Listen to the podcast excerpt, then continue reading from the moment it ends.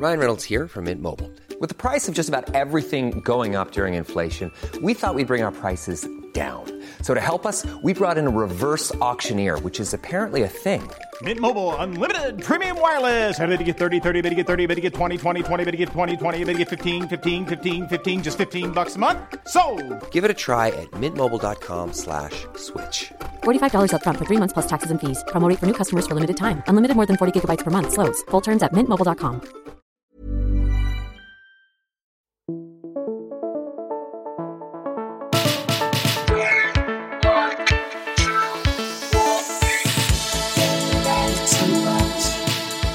It was our 10 year wedding anniversary this week. We went to karaoke, just the two of us. Do you know who I feel sorry for? Who? The people who work at the karaoke. Yes, it's to the extent that this this time you booked a booth for four, and then when we got there, you said, "Oh, our friends couldn't join us." Was that just out of embarrassment? Yes. I would like to see long term studies into what working in a karaoke bar does to your view of other human beings. I think it would actually make you feel happy about people. It's an ancient human tradition that we like to gather. Do you know why I was thinking about ancient human Just traditions? the way you just said ancient human tradition. Do you know why I just said ancient human tradition? like you're doing a TED talk? It's because it is part of an ancient human tradition. We want to gather and harmonize. the power of song. the ancient human The tradition. ancient human. Oh my God, it's like all too familiar. When I was, I I think this is thematically appropriate because we're talking about our wedding. When Jeff and I were like writing our wedding vows, I'd written something and I'd, I wrote the phrase with the all too familiar tradition or something like that. And Jeff looked at it and he was like, How are you feeling about the phrase all too familiar? And I went, Oh, it's that's quite bad, isn't it? And he went, Oh yeah. The all too familiar Oh. sacraments of marriage. Oh my God. I mean, how are you with me? What a dum dum.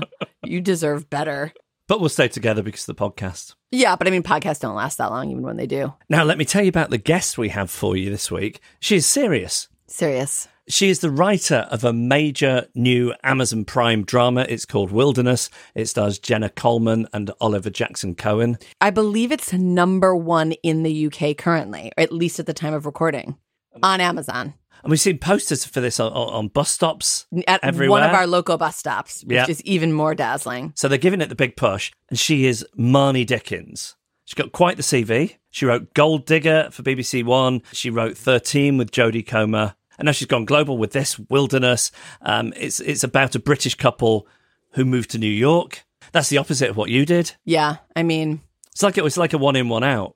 yes. You Yeah. came out, which meant that two fictional characters could go in. Sorry, there's no logic at all to that. Um, but but they they moved to New York because of his job.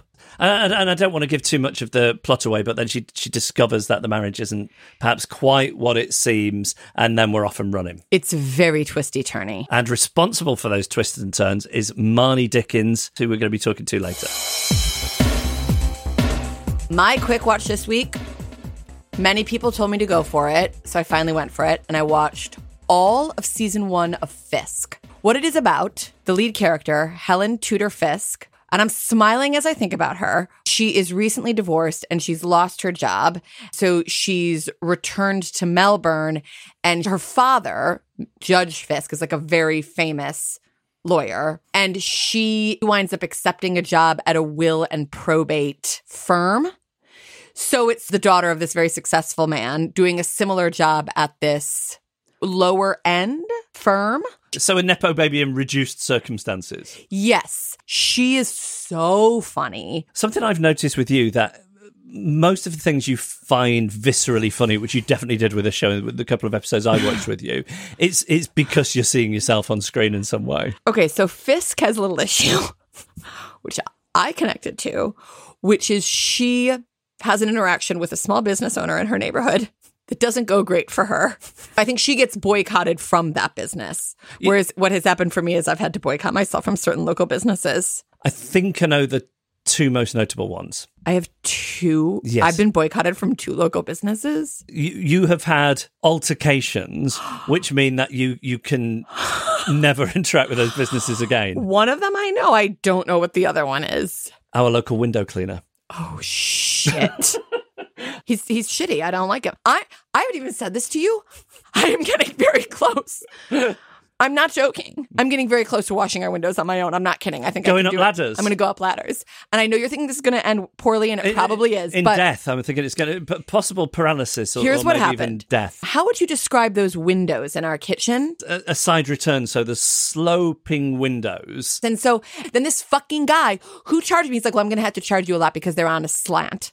He did it and left a shit ton of streaks. And then I photographed it and he said he'd come and fix it and he never did. And he's always in a strange hat. I just think that, like, if I see a man and he's always in a little hat with a big old brim, you've got problems. And I just think he's bullshit. He charged me a lot. He didn't get the job done. I, I sometimes wonder about your expectations with window cleaners because I, I think they fall into two categories. There's a category of person who washes windows for whom it seems about adrenaline, and they're the ones who have lots of ropes and they're going down skyscrapers. Mm-hmm. And then your local window cleaner, I think, tends to fall into the same category as your local dog walker. I was going to say local dog walker. you just get a sense something happened and and then as they were putting themselves back together again they thought what would seem like a nice life but perhaps not not too mentally taxing The point is, I don't think he's delivering a good product, and I think he should be punished. we spent quite a lot of time on the window cleaner so we should probably just um, mention in passing that you also had a standoff with the local dry, dry cleaner and and now you will not cross the threshold of that store I had a an issue. I had a little. My temper went a little cuckoo. However, since our son was tiny, they've always been incredibly nice and friendly with him, I love and, him. And, and given him a free lollipop. So we'll be walking past that, and he'll want to go in to get a free lolly. I will send him in on his own to get a free lollipop. Like you can go ask her. I'm just going to wait outside. And all the and all of that little detour was because Fisk is working uh, in a new office and, and gets into an altercation with the local coffee shop. In my opinion, she's a warrior for justice. She just wants people to behave. All right, so this week I made a choice to watch something without you that I, I knew that you would never watch with me. Do you sort of enjoy doing that, or does it just make you sad? Well, I'm very codependent, aren't I? Beyond. But I'm trying to get better. That's wonderful. and it's a documentary called Looking for Kes. Kes, I know as a film, but the documentary is about the, the book from which the film was adapted called A Kestrel for a Knave by Barry Hines. Came out in the late 60s, set in the North, about a working class boy who the teachers have written off, who forms a friendship with a kestrel. He then becomes passionate about falconry. His teachers think he should go work in Down Pit. They, th- they think he should be working in the mine, mm-hmm, but he doesn't mm-hmm. want to work in the mine. No. And his friendship with the kestrel gives him a, a sense of the of possibility in the world being bigger. Nice. And it's an author documentary by comedian Greg Davies. You've interviewed him, and you like to. You want him to hold you. Well, I, I have this thing with very big men Yeah. that I just want to like nuzzle in their chest. It's not at all sexual, but I want to be protected by them. Has any of this made you think that you would get a lot out of a weighted blanket?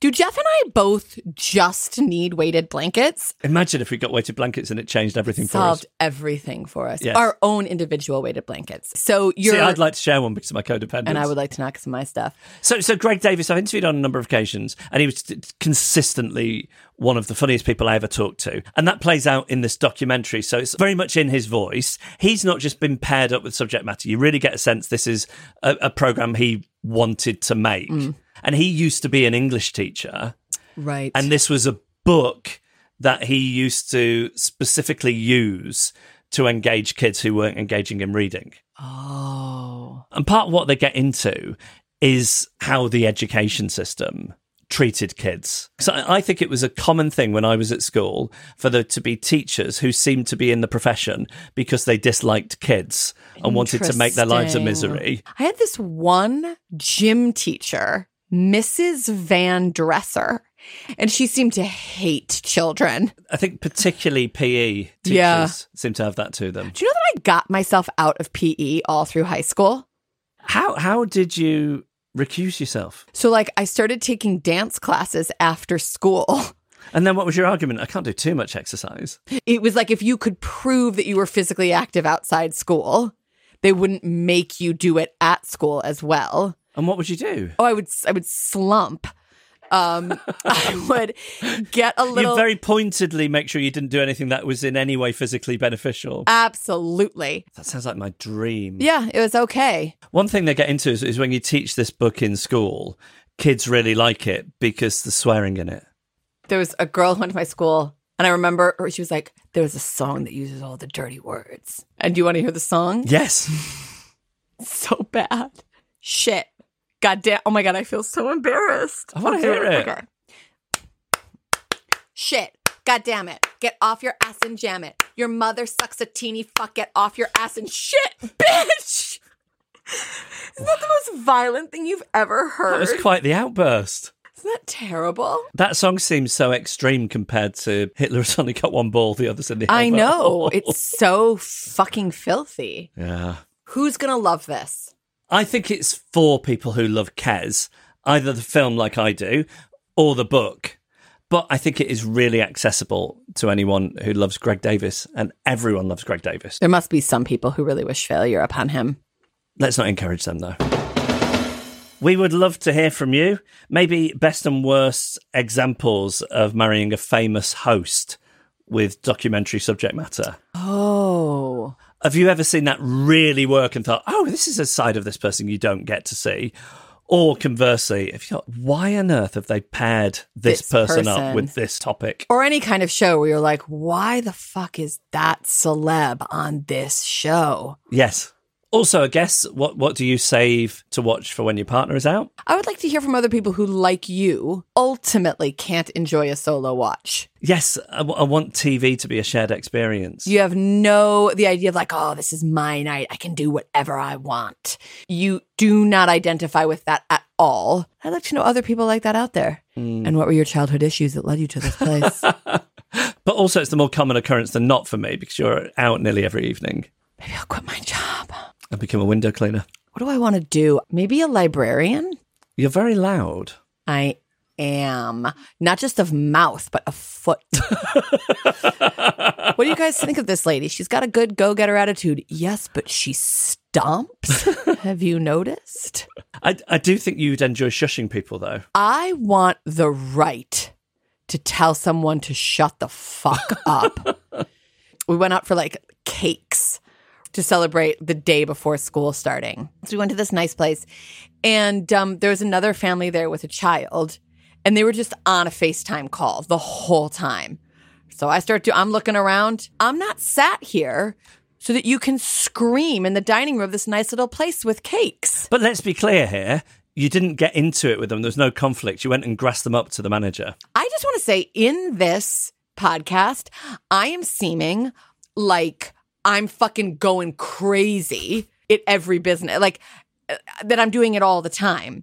These things happen once in a blue moon. There, and then and then we're gathering them all together in a little basket to make Sara seem like a crazy fucking Karen, frankly. But what is also true is that if I consider the span of time across which all these incidents have occurred, they're not quite as wide. It's it's not quite as wide as I would like it to be. Oy vey. And keep feeding us your recommendations, please. Yes, listen. Email us. I know when I was plugging the Patreon really hard, I was like, guys, I don't even fucking care if you email us. Just fucking join that fucking Patreon. I still feel that way, but you have to tell us what we're going to watch. You've got to stay involved. I get so much joy when I go to that inbox. It's like a beautiful little flower that opens for me, or it's just another fucking place I go to feel fucking rejected. Ask me for the email address. What's the email address? Fuck off at firecrotchandnormcore.com. Um, I want to do a Patreon plug, Jeff. Do you mind? Of course not. Do you think the listeners are excited by it? Don't answer this question. Like, don't write in to tell me the answer to this question. But when we plug the Patreon, how does it make you feel? Are you just pressing like the little like fast forward 15 second thing? Or is it still nice to hear me talk? Does it make you go, oh, fuck it. All right. Yeah, I'll join your Patreon. Or is it just like words, words, words? I don't care. Here's what I'll tell you my mother has now done a few more of her birthday messages. Listen, and this is only for the 10 pound joiners. Okay. So that's probably not going to be you, but maybe it is. And again, Just join for the three pounds, join for the five pounds. I'll voice note you every Friday. Fridays with Firecrotch. It's such a fun gang. Join in. Here's what I will say about my mother, who is giving birthday notes to all of our 10 pound a monthers. Now, my mother's problem, let's just start it off that way. She's incredibly funny, but when the pressure is on her to be funny, she cracks. So I'm telling her go neutral, go natural, don't push. So you're coaching. I'm coaching her, but I think there's a straightness of bat she's been using with her birthday notes that are really serving her. So if you want to see a mother daughter collab, 10 pounds a month or five pounds and get our voice notes or three pounds just because you love us and you can listen to these extended interviews, which I think have a very different flavor. Do you ever feel that, that our podcast is a little too quick, a little too edited? Baby, settle into the extended three pounds a month. Patreon.com forward slash they like to watch. And our guest on this episode, coming up later, talking about the new Amazon Prime show Wilderness, starring Jenna Coleman and Oliver Jackson Cohen. It's writer Marnie Dickens. This week, the two of us watched Apple TV Plus's new four part documentary series, The Supermodels. Yes, and I I thought we were both so excited to watch it and I don't know why. I was going to say exactly the same thing. I love my celeb culture stuff. You don't particularly, but neither of us are particularly interested in the fashion world past a point. So what is it about something to do with like the late 80s and early 90s? I think so. It's when you get to an age when part of your life becomes modern history. Yes. And you get to see it framed in that way. And and also with this, what they're not doing really, there's a little bit of it, but but not really. They're not showing you the dark underbelly. Correct. So the four models, the four supermodels, Cindy Crawford, Naomi Campbell, Linda Evangelista, and Christy Turlington. So they're telling a good story and they're telling it very well. But because all of those women are, I think, also executive producers, it doesn't feel like a truly unfiltered get into it documentary. But it is so fun and satisfying to watch. Like they're so beautiful that it it feels like chilling. I wonder if part of it is just that it's aesthetically pleasing. I almost feel that the filmmakers have had it in their head. Let, us recreate the look and the feel of the type of iconic photos that these women featured in in the mm-hmm, late mm-hmm, 80s and mm-hmm. early 90s, as well as showing them. So it's just pleasing to look at. I love watching these models get photographed. Like I love watching the photographer fuss around them and fix the hair and then someone comes up and does the eyes and I love um the footage of the catwalk. I've always thought it was like ridiculous talking about the idea of like a good walk or the idea that there's anything challenging to it. And then you thought about your own walk. My natural walk is bizarre, but I can do a very good strut. When you think of all the hours of interviews they must have conducted with these four supermodels, mm-hmm. and this fact that they are all executive producers on the show, so presumably there's some kind of pressure on the filmmakers for them all to come across reasonably well. Which they all did. Put them in order of easiest to hardest job for the editors. Okay. I think it seems like no question the easiest is Christy Turlington. She seems wonderful. Yeah. Naomi Campbell, who I've always heard was like a crazy person. I don't think she's like seems incredibly normal or very human or anything, but I just like she just came across very likably. And then Linda seems to be having a harder time. I feel like if the supermodels is the Friends reunion, Linda is the Matthew Perry. Yes. Now, I think she seems much better than Matthew Perry. Also, what's interesting is she just has a very, very kind of infantile way of talking. I'm sorry, did you think that was a good impression? Yes. That was like really good. And then what emerges is she's struggled with illness. She's had surgery to change her appearance, which has gone wrong Yeah. and dented her confidence. If you were any kind of cosmetic practitioner, surgeon, whatever, and a supermodel comes in, wouldn't you just be extra careful? This can't be a fuck up. It's like operating on David Beckham's foot or something. Yeah, I identified some beefs which I would like to vocalize. oh, please do, yeah. Okay. My feeling is that Naomi, Linda, and Christy don't love Cindy quite as much as they love each other. Well, well, it says in the documentary that they were the Trinity. That was their nickname. They were this little gang of three, and then there was Cindy. I think the way I saw it was those three went, fashion is my world, and this is what I do. And Cindy went, I'm going to fucking be famous. Do you remember if your brother had the copy of Playboy that Cindy Crawford modeled for? My brother was allowed Playboys. We have no idea why. so would it just be a pile of Playboy magazines next to your brother's bed then? Uh, close, but not quite. It was on a radiator in his room. On a radiator to dry them out? Oh, so like a radiator cover, I guess. Okay. Okay. And he wasn't like 18. I think he would be more like 11 or something. And we both had little doors in our rooms that led to like, it must have been some kind of piping, but I would keep all my secret things inside my little door. What was in your stash? So my stash were a lot of Barbies. And it was very funny to me because Linda eventually used to talk about her Barbies and that she'd be like, and there were a lot of weddings. And I was like, my Barbies were doing a lot of fucking, Linda. and they started fucking at nine, which I was a late in life, you know, uh, virginity loser. But, but my Barbies were going early. What, when they were nine years old? And that nine was when they would like start laying together. That's very biblical. because I would lay them down on a doll's bed and mm-hmm. they'd like collide. And very long stories would happen. And then they would go to brunch and then they would lay again. and I remember my parents were never allowed in, but my brother would be allowed in. So sometimes he would just want to come sit in my bedroom, and I'd be like, I'm, I mean, my Barbies are going to be laying together, but like, uh, but my brother, in his secret trove, kept like the penthouse shit. Something I was thinking about a lot watching this was would there have been a point in history where these four women would have been considered anything other than very attractive?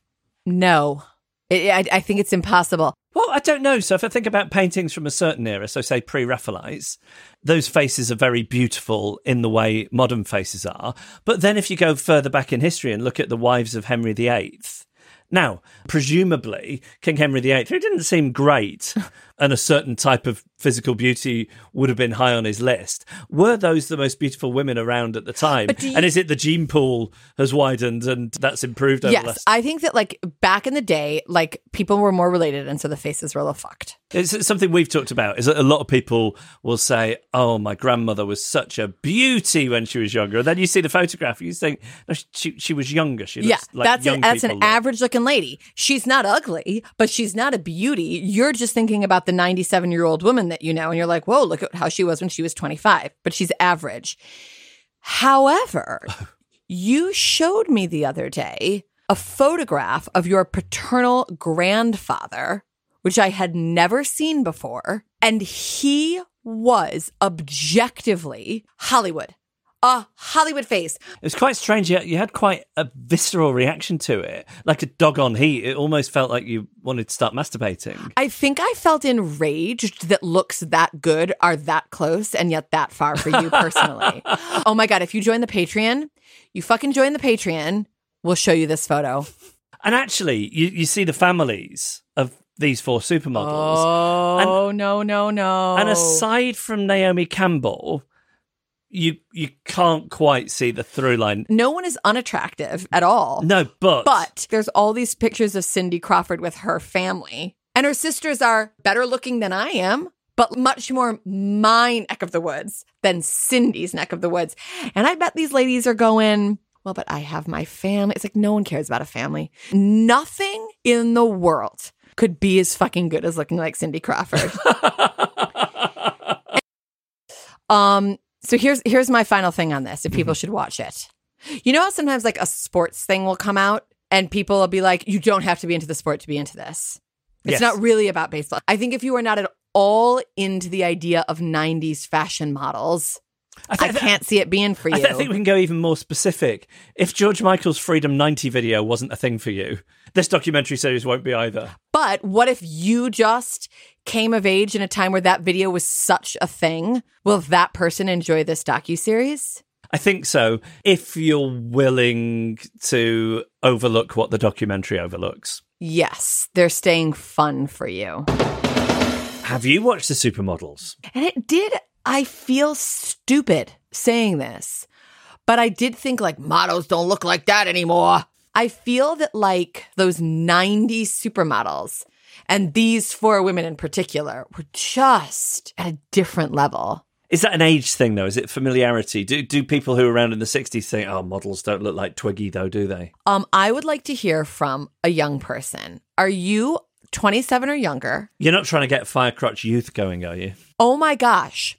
Listen, if I can get, let me think of a realistic number here 50. Mm-hmm. If I can be alerted to 50 listeners who we have who are under the age of 27 who will join our Patreon for three pounds a month. I will start a WhatsApp group that is that is a Firecrotch Youth Movement organization. And and what role do you see yourself occupying? Yes, yes, is, yes. Is, is it is I'm it so ready to answer this. is it the wise elder? When I am old, I shall wear purple, or are you more like the Fonz, and they're like Richie Cunningham and Ralph Malph and Potsy? take these two things together and combine them like a very cool, benevolent Miss Hannigan. So the Firecrotch Youth Movement are your orphans. It, it's not that they are actually my orphans, but like my youth, the youth organization will gather around me and they'll be like, Sara, and I'll be like, hey, and, and they can just give me little queries. I'm mostly in an advisory role. Style, relationships, careers. I think um, relationships. I'm very interested in how the young people intercourse with each other. I mean, they've got the same apparatus, I think. Yeah, but it's been trained and wired into their brains so differently. Oh my God, this is what we can talk about in the youth organization. it's gonna be me talking to a bunch of like 27 year old men about their like their um penises. Is is there a minimum age if you're going to be talking to these people course. about the Oh, gosh, genitalia? of course. Okay. You can't be under the age of, of 18, I guess, right? Eight between so you can only be in our youth organization. Don't call it our youth organisation. Sorry, you can only I'm be- washing my hands of this. You can only be in my youth organization if you're between the ages of 18 and 27. And for all correspondence under over 27, the email address is. Fuck off at firecrotchandnormcore.com. And coming up next, it's the writer of the number one show on Amazon Prime in the UK. The show is Wilderness. It stars Jenna Coleman. We're talking to Marnie Dickens next. Say hello to a new era of mental health care. Cerebral is here to help you achieve your mental wellness goals with professional therapy and medication management support. 100% online. You'll experience the all new Cerebral Way, an innovative approach to mental wellness designed around you. You'll get a personalized treatment plan from a therapist, prescriber, or both in a safe and judgment free space. Your cerebral therapist or prescriber will outline a customized plan with clear milestones along the way so you can get to feeling your best. With Cerebral, you're not alone in your mental health journey. We're here to empower you to live a fulfilling life. So take that first step towards a brighter future and sign up today at cerebral.com slash podcast and use code ACAST to get 15% off your first month. Offer only valid on monthly plans. Other exclusions may apply. Offer ends July 31st, 2024. See site for details.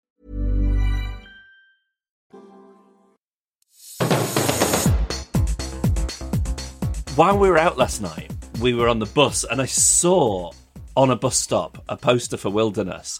Have, have you seen those out in the wild yet? I have. I've seen them, and it's made like commuting a lot more fun than it normally is because there's old Jenna's face, Oliver's face whizzing past me, and my son with wilderness. How old is he? He's about to be five. So it's not, not the demographic you're aiming for with Wilderness. Not the don't think. demographic. My nephews were watching it the other day, and my sister-in-law was too far from the television and couldn't read one of the texts, so said, "What did that text just say?" My eleven-year-old nephew said, "You know, I can't."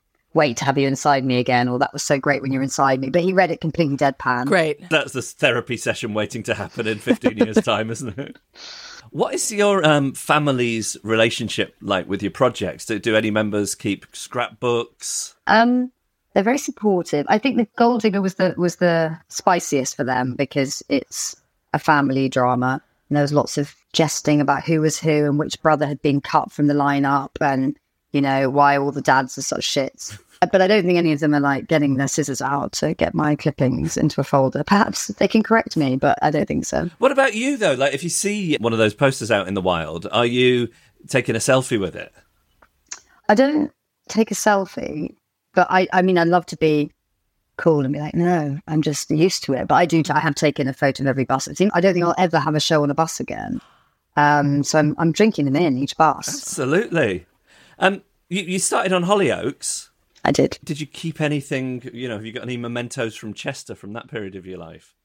Um, I didn't. I didn't steal anything. I didn't take, you know, Jambo's pen. I mean, I was way after Jambo, but that's the only character's name that comes to mind. I mean, that, that that is for me, but I'm a bit older than you. I've, I've tried to explain Hollyoaks to Sarah on a number of occasions, but it's hard. It's because the British soap opera to to American is such an alien concept. But it was the lives of these teenagers in Chester. But s- certainly when I was watching it, strange things would happen. Marnie mentioned a character called Jambo. I remember he, he would drive around in a car that looked like a mouse. And there was some kind of plot where somebody hijacked a submarine and cap- captured people. It, it got very strange, I think, in the late 90s. I mean, the world got strange in the late 90s, but had that all passed by the time you joined it?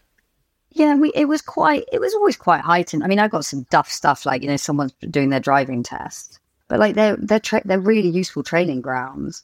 And some of our best actors have come from the soaps. Saran, old um, Sarah Lancashire. I don't mean old. O L E. Oh. O L E. We've got our oh. pull quote. Marnie Dickens says, "Old Sarah Lancashire." But for Jenna Coleman as well, she was in Emmerdale Farm, wasn't she? She was Yeah, very good link back. Very good. yeah. Marnie, how how did screenwriting first sort of occur to you as a career option? Were you were you one of these kids who's like writing in journals and diaries all the time? I was writing, not journals and diaries. I wrote really bad songs on the guitar, like really bad, because I sort of know four chords. And then I sort of brought in rapping, which was always, you know, awkward as a sort of rural child. um, but screenwriting, I didn't realize was a sort of viable profession. It, didn't, it literally didn't even occur to me, even when I got onto film sets. And then it was only when I was around so many scripts, I thought, oh, look, this, this is someone's job. Just before we move on to that, c- c- can you or will you give us a song title? Oh no! I mean, there were there, were- there, there were some really turgid lyrics, like "She walks, but she hangs her head. Oh, she tries, she tries to smile, but she can't." Okay. Um, I think that's thirteen. It got a lot. It got it got a lot better, guys. By nineteen, I was really churning out the rhyming couplets. In what capacity were you on a film set before you were there as a writer? uh, as a stand-in first for Jane Horrocks, and then I sort of ping-ponged after that as a runner and a third assistant director for many years, actually. How how does one get into being a stand-in? I'm not after a career change. Just- Is it just like you're, you're roughly the same size and shape of Jane Horrocks? Um, there was a director who lived locally, and I said, I'd really love some experience.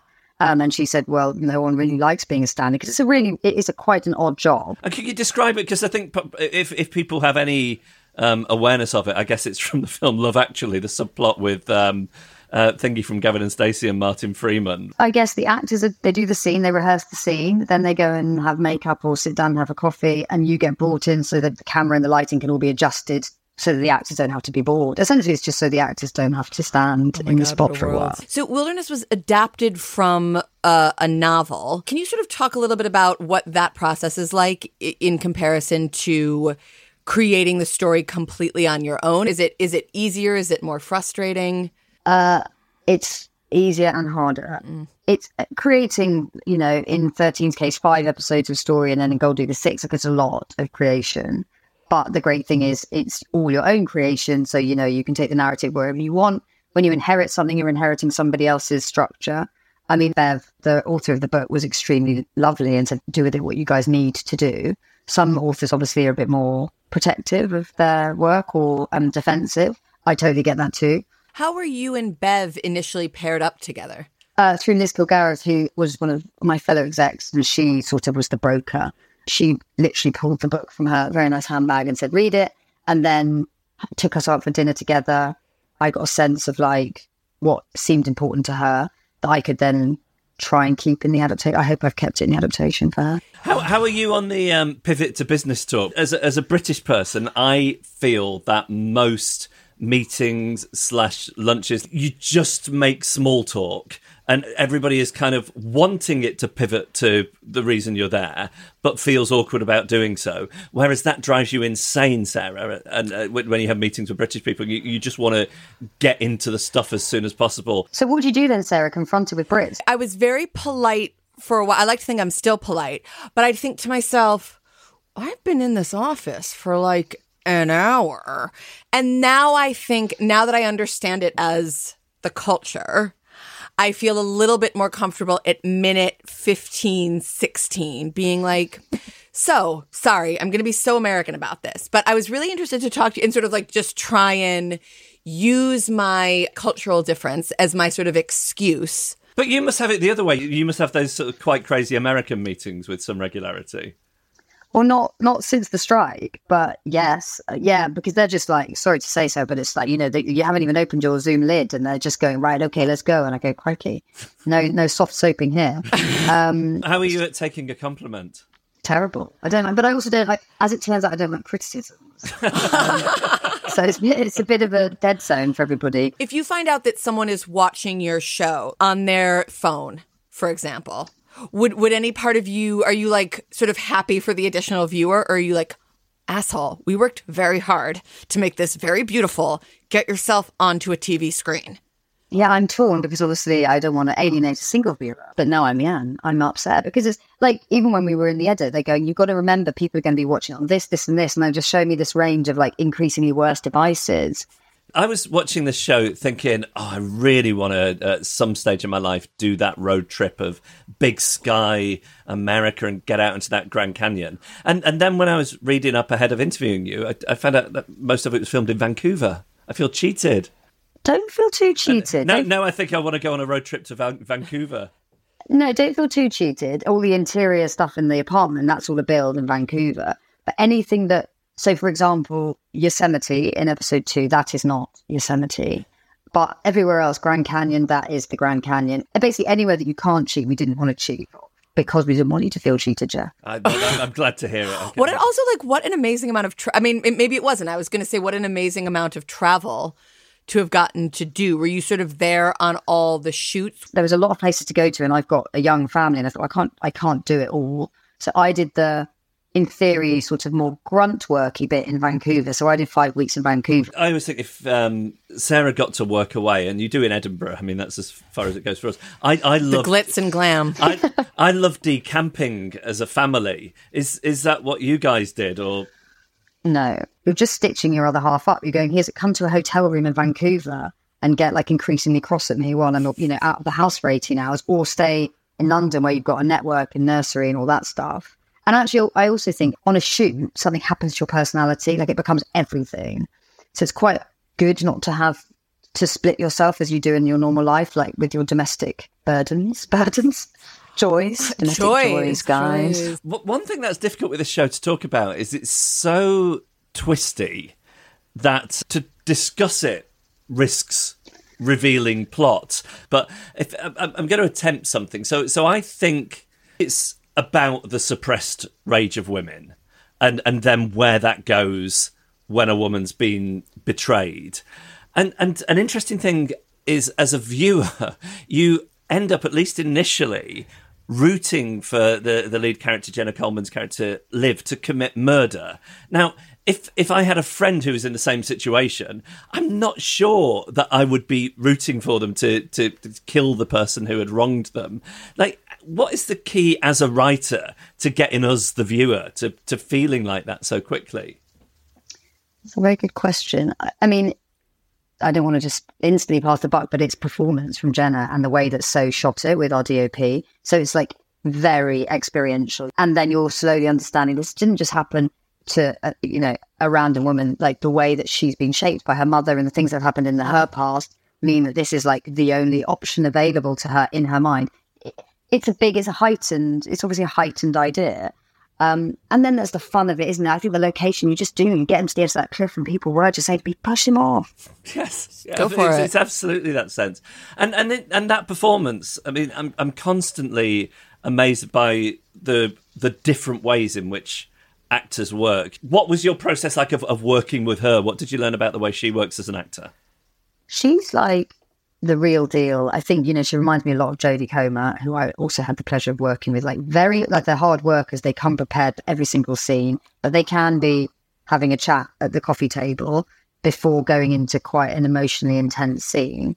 Sometimes, if the scene requires her to be, you know, devastated, she might go off and listen to like some of the music that we've got in the show to get herself in the right headspace. But also, her and Oliver had this like, insanely amazing chemistry on and off screen I sometimes wonder about how often it is that we, the viewer, think people have incredible chemistry on screen, and and then it turns out you know they don't at all, or or the complete opposite. How often do those things add up in your experience? I've been really lucky. So we that is literal luck. You cast the two people you want, and then you know they meet on the on the day of the read or something which is just Oh. like it can go very badly wrong, as you can imagine. I thought with castings, like before anything was officially decided, like leads would be like like a, isn't a chemistry test? I feel like that's the phrase I've heard. Are Oh, those it is a gone now?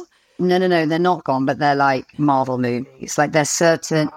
Oh, Um, really? It's it's not. Yes, I'm trying to think of the uh, the diplomatic way to say it. When you're going for actors of a certain caliber, it tends to be that you get them both, and that, and then you go, fingers crossed, you're going to get on. And they actually had Oliver and Jenna. I mean, they get on. It might be annoying to just keep saying, but they get on like insanely well. They've got a kind of sibling doshy thing that they do, um, and he's he's very charming and funny. And what that what he does with the character in the series is is far more nuanced than I think some actors would have done. We um we don't support people who are very handsome and talented and charismatic off screen. It's just too annoying. So he sounds awful. Um we were saying that one of the um the most traumatic events in the show for us was the scene where the two dinner tables had to get pushed There's- together. yeah, there's the suggestion that shall we shall we put our tables together? Should we just bring our shall we- tables together? Can you push tables together with another, or would you be like, I'm going to fake a family emergency and we're going to leave and we will find somewhere else to eat? I mean, I, thanks to my partner, have learned to be more like, yeah, let's do that. But my, in- my, you know, I'm an inner will. I'm thinking, absolutely no way. But what about you guys? Oh, I was thinking about like Waking- behavior waking that is nightmare. completely alien to me in this show. Like, firstly, I think like, why would anybody make a sex tape? And and then I was thinking, but but why would anybody suggest? Oh, we should push our tables together. Let's make it a table of four. And and I think To I would. you, almost the table of four is stranger than the sex tape. Yes, yes. Yeah. Um, the theme song on the show is a Taylor Swift song, and you had to write to Taylor Swift to get permission to use the song. How does one go about writing to Taylor Swift in that way? Do you send like a handwritten card? Is it a dry email? What's the process? Dry, a really dry and a really arid Real- email. Yeah, that's the way to sell her. It, it was a sort of pitch letter. So we had a sort of like Bible for the whole show with, you know, various like tonal references, like a really cool picture from Promising Young Woman where she's just smashed in all the headlights. Uh, so I had a few of those images to, to carry me through the page count. And then I, I, I find them really difficult. Like I massively admire and respect her, but it's very un British to sort of really essentially gush. And, you know, someone like um, Taylor or anyone of that level doesn't need somebody they don't know from Peckham like gushing in, in a letter to them. and did you at any stage in the email use the phrase one songwriter to another? the soundtrack is fantastic though. It's something I've never asked. I don't think a showrunner is the the titles, like the the opening credits. How how much is that dictated by you as a creator versus you give an agency or or, or whatever it is a, a brief and then they come back with something amazing? I am super square, so I did loads of research on titles that I loved and identified like why I loved them and why they worked very well. And w- what was on that list?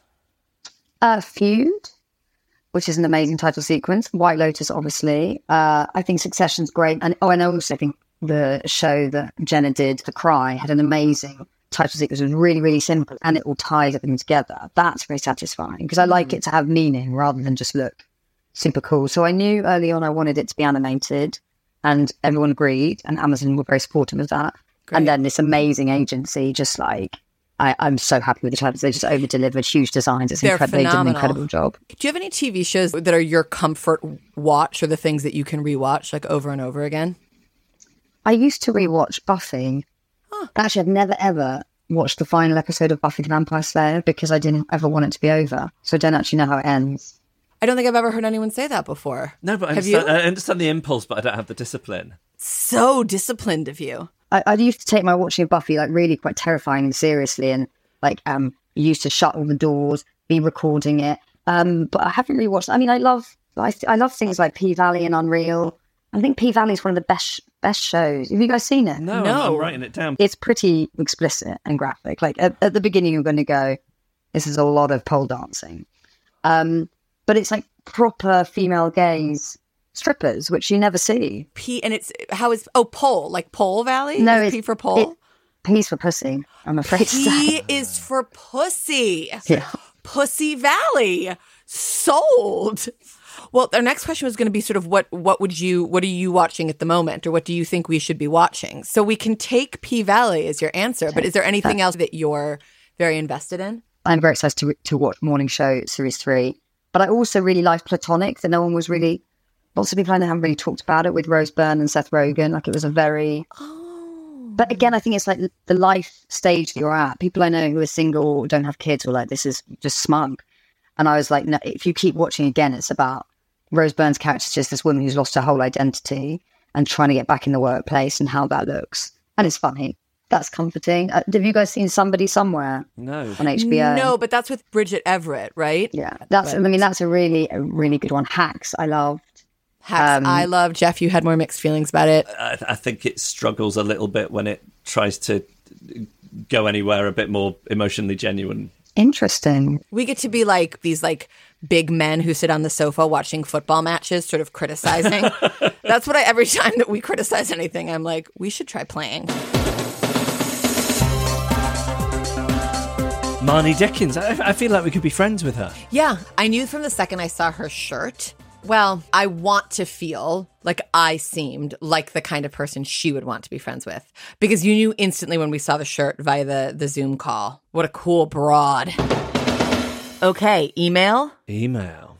This first one comes from Helen Jones, who writes Hello. I was moved to write after listening to your scathing takedown of the morning show and how it handled the pandemic.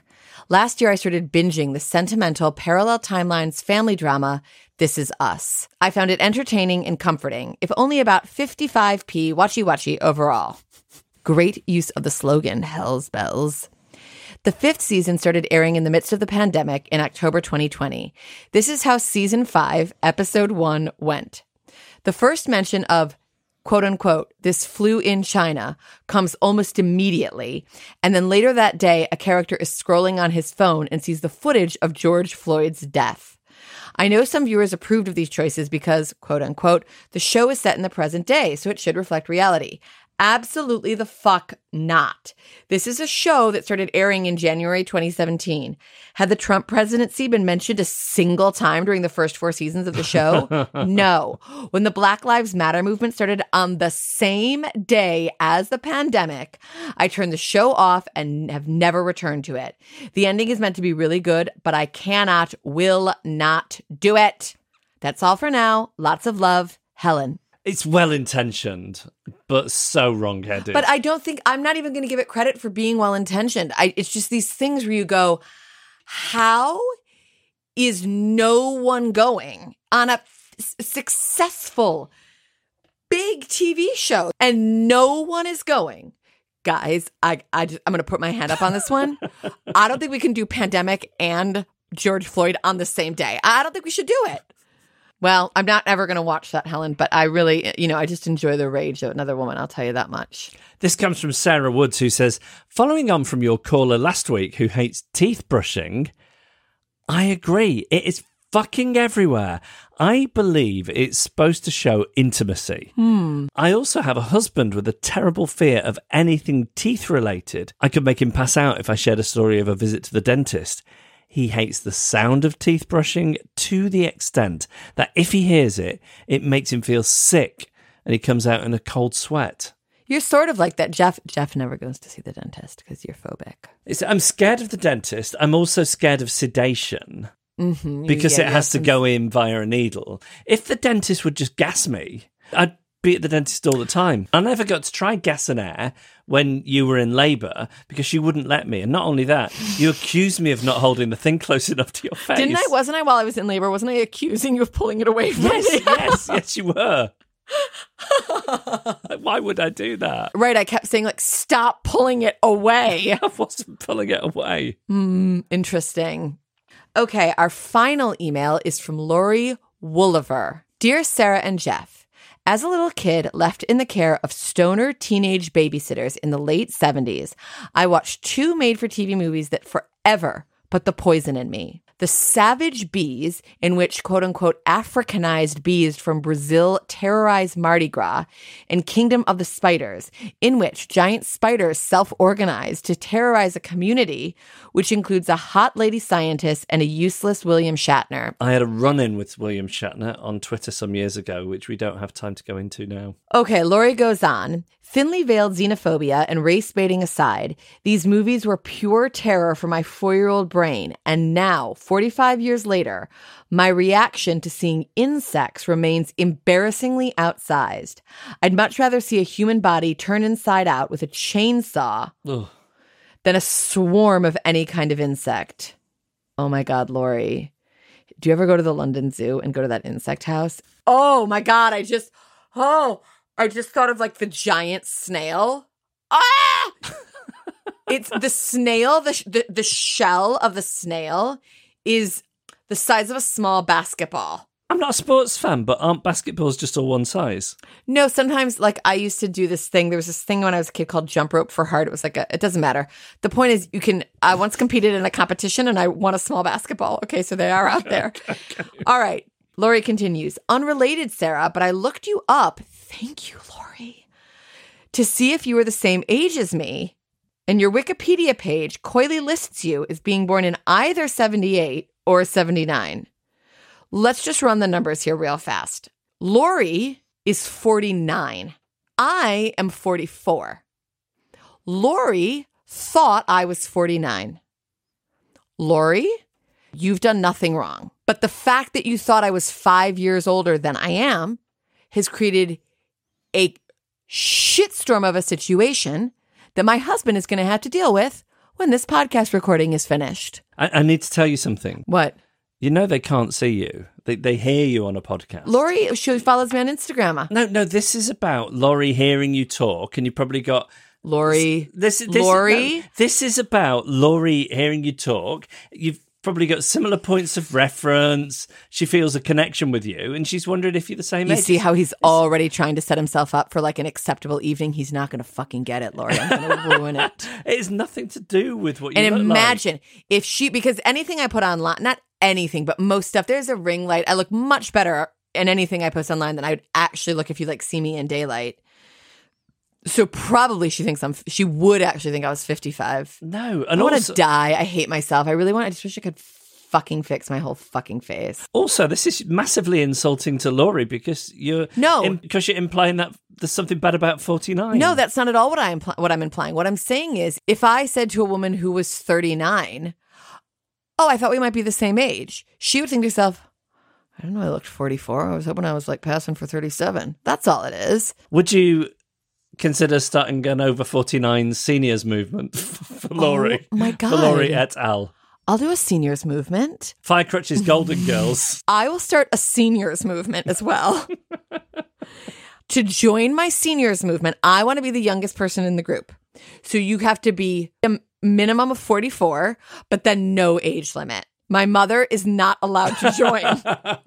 I want to create a safe space for us, the elderly, and we're going to consider ourselves the elderly because we're 44. That's all I know so far. You could all go and do water aerobics. No, shut up. You you have no idea. You're, you're not understanding what we're going to be. What's that game Linny White's plays? Mahjong. you could all meet and play mahjong. no, we're not going to play Mahjong. We're going to discuss our bodies. But you're not allowed to discuss decay because that ages you. I have a rule with one of my friends that we don't talk about aging because that just makes you feel old. I think it would be helpful for you guys to understand how much you're falling apart, the two of you guys. Then you'd like maybe do well, you wouldn't do something about it. He's not falling apart. No, he's not, but like he could bring his hair in at the sides a little bit. just kidding. Also, like I'd like to see him in a round glasses lens. It's just a thought I've had a couple of times. Oh my god, maybe I should be doing. St- Wait, I'm going to give fashion advice in the senior support group. Um, Lori finishes. Thank you for keeping me company each week while I wash dishes and otherwise perform acts of domestic drudgery. Forever on alert for ants and cockroaches, flies and spiders and bees. Thank my. you, Lori. I love knowing where you are. We'd like to hear from you. Fuck off at firecrotchandnormcore.com. This week, Sarah watched Fisk, which you can find on ITVX and Netflix. I watch Looking for Kes on BBC iPlayer, and we watch The Supermodels on Apple TV Plus. And Marnie Dickens watched P Valley, which is on Starz via Prime Video, Platonic, which is Apple TV Plus, Somebody Somewhere on Sky Now TV and HBO Max, and Hacks, which you can find on Amazon Prime Video, and Wilderness is airing now on Amazon Prime Video. Go watch it. Go watch all these things.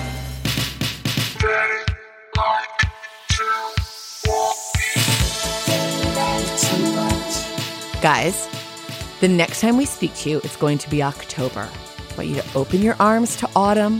you know what you're supposed to do if you're depressed? No, and I wish you'd told me this some years ago. Just- it could have avoided a lot of sticky patches in our marriage. It's the little things, Jeff. Here's your assignment. This week, I want all you little sweeties to go out there. I want you to just keep an eye peeled for the tree in your neighborhood that changes color first. I want you to go, hello, tree, with your beautiful autumn leaves. That's how you are going to head in this delightful season. Can I ask, had, had you thought about what that advice was going to be before it started coming out of your mouth? I, I think a lot about the color of autumn leaves. We all do. I feel so enriched if I see a gold or red or orange leaf. Enriched. I mean, specifically the, the what you were going to say to the tree. I think I thank trees in my head a lot. I think I, I go, thank you for your service. I'm Like the, the military. I'm so grateful to trees. All the time I think about how grateful I am to the trees. Yeah. They're so lovely. Okay, this week we observe our local trees.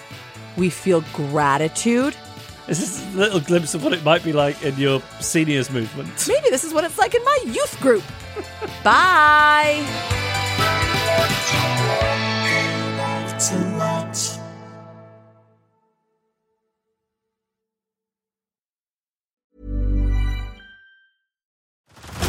Head over to Hulu this March, where our new shows and movies will keep you streaming all month long. Catch the award winning movie Poor Things, starring Emma Stone, Mark Ruffalo, and Willem Dafoe. Check out the new documentary, Freaknik The Wildest Party Never Told, about the iconic Atlanta Street Party. And don't miss FX's Shogun, a reimagining of the epic tale, starring Anna Sawai. So, what are you waiting for? Go stream something new on Hulu.